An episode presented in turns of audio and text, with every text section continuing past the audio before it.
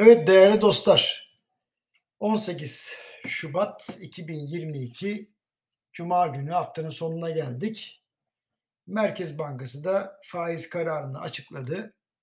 Beklenen mi oldu diye düşünüyorum. Hani beklenen oldu diyorlar. Beklenen mi oldu bilemiyorum. Ancak politika faizini anlamlı olmaktan çıkardık ifadesinin yatırımcılar için son derece sıkıntılı bir söylem olduğunun farkına varıldım. Hatta bu söylemi güçlendirmek ya da etkisini azaltmak için belki de faizleri yükseltmemizi kimse beklemesin şeklinde bir söylem bile geliştirildi. Ancak bu söylemin de kurların gevşemesine set çektiği görülüyor. Hatırlıyorum, yani siz de hatırlıyorsunuz büyük ihtimalle. E, kur korumalı mevduat açıklamasından sonra birçok uzman şimdi dolar TL 10 ile 13 arasına düşer falan demişti. Olmadı. Her düşüş alım fırsatı olarak değerlendirildi. Ha, bu arada enerji fiyatları, emtia fiyatları, üretim maliyetlerindeki artışlar da enflasyonu yükseltti. Büyüme beklentileri geriye doğru revize edildi.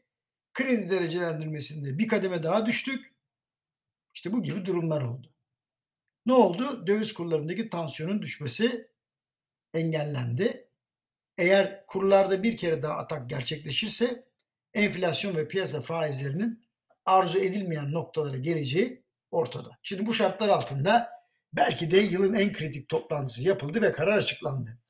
Aslında Merkez Bankası fırsatını bulduğu her an faizleri düşürme eğilimindeydi. Fakat üst üste gelişmeler gösterdi ki politika faizlerini tek haneye düşürme eğilimi oldukça olumsuz yan etkiler yaratacak. Yani politika faizlerinin anlamlı olmaktan çıkardık cümlesi aslında bir anlamda Merkez Bankası ve ekonomi yönetiminin kendini savunma cümlesiydi. Yani bundan sonra bizim için önemi kalmadı sizin için de önemli olmasın demeye çalışıldı. Böylelikle faiz düşürmenin imkansızlığı sempatik hale getirildi ya da getirilmeye çalışıldı. Şimdi yine de Merkez Bankası'nın ne yapacağını kestirmek zordu.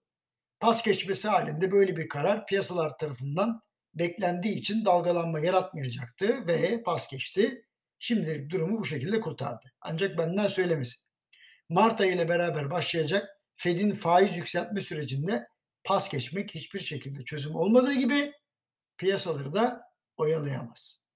Buradan hareketle Merkez Bankası'nın en geç Mayıs ayında enflasyon ve diğer piyasa gelişmelerini bahane ederek faizleri artırabileceğini, böyle bir durumda Merkez Bankası Başkanı'nın değişebileceğini, atanacak yeni kişinin özelliklerinin döviz kurları üzerinde etkili olabileceğini söyleyebilirim. Özetle Merkez Bankası faizleri düşüreceği son fırsatı bu şekilde değerlendirdi. Yani düşürmedi. Bence doğrusunu yaptı.